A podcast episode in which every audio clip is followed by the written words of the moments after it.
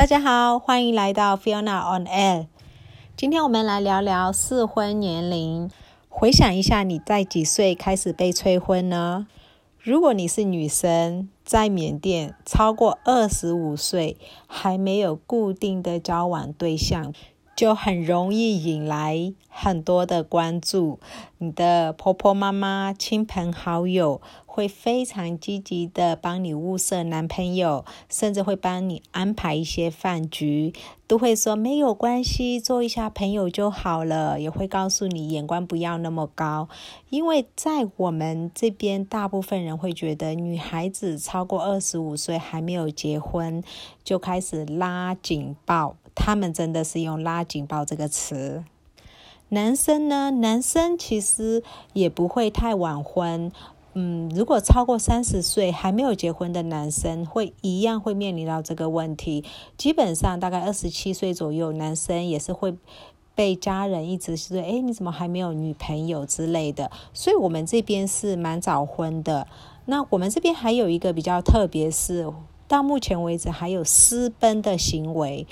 但这个不是那种豪门呐，门不当户不对，所以被强烈的不是琼瑶小说式的那种很苦情的私奔，就是很单纯的，呃，十五六岁的年轻，嗯，男生女生他们谈恋爱了，然后想结婚，然后呢太小了，家人可能觉得说，哎，先缓一缓，那两个人就私奔了。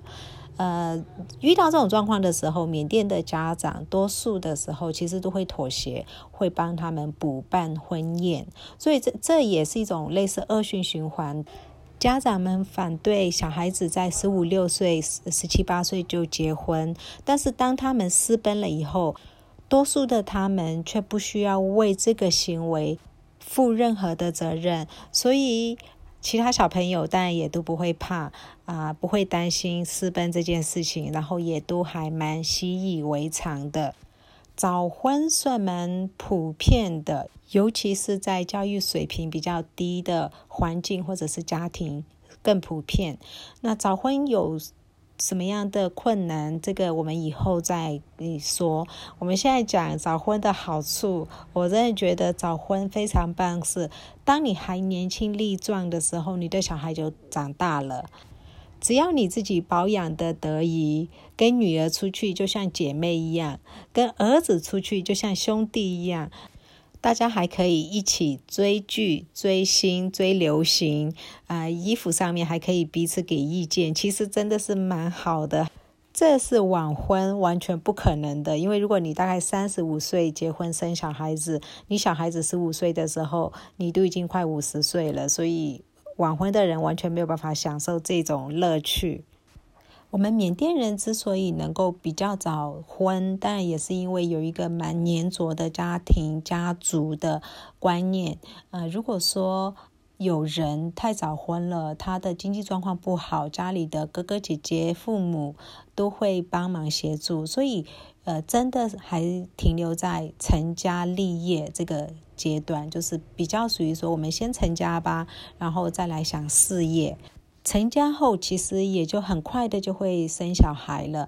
那这个小孩呢，家里的人会一起帮忙顾，呃，哥哥姐姐、弟弟妹妹、爷爷奶奶、姑姑妈妈，全部都会顾。那这个跟大陆的那种，呃，就是六个大人顾一个小孩不太一样。我们是一个家族在顾整个家族的小孩。所以小孩的精力，他会跟其他的表哥、表姐、堂弟、堂妹会消耗掉。然后呢，大人其实是一起帮忙顾，这小孩也不不太会有被宠到非常严重的那个独生子女的那种现象，也不太会有。总而言之，言而总之，缅甸的早婚现象其实是这个社会提供了这样子的一个环境。你想象一下，自己在已开发国家或者是开发中国家提早结婚，然后没有一个很粘着的家庭资源，那早婚早生这件事情会带来多大的生活上面的不方便跟多么的痛苦，所以人们就会不太愿意去选择这条路。可是，在缅甸呢，早婚早生带来的痛苦。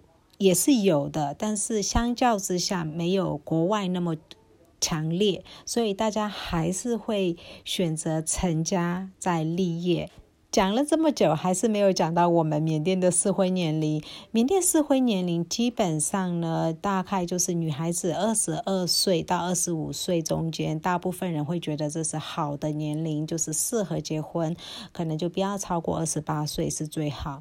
男生呢，二十五到二十八，不要超过三十岁是最好。这是我们这边普遍。认定理想的结婚年龄，那在你的国家呢，或者是你自己呢，觉得什么年龄最适合结婚？记得留言告诉我。顺便提醒你，我们在每个星期一跟星期四都会更新，请准时收听。我在缅甸这边告诉你一些缅甸的事情，谢谢。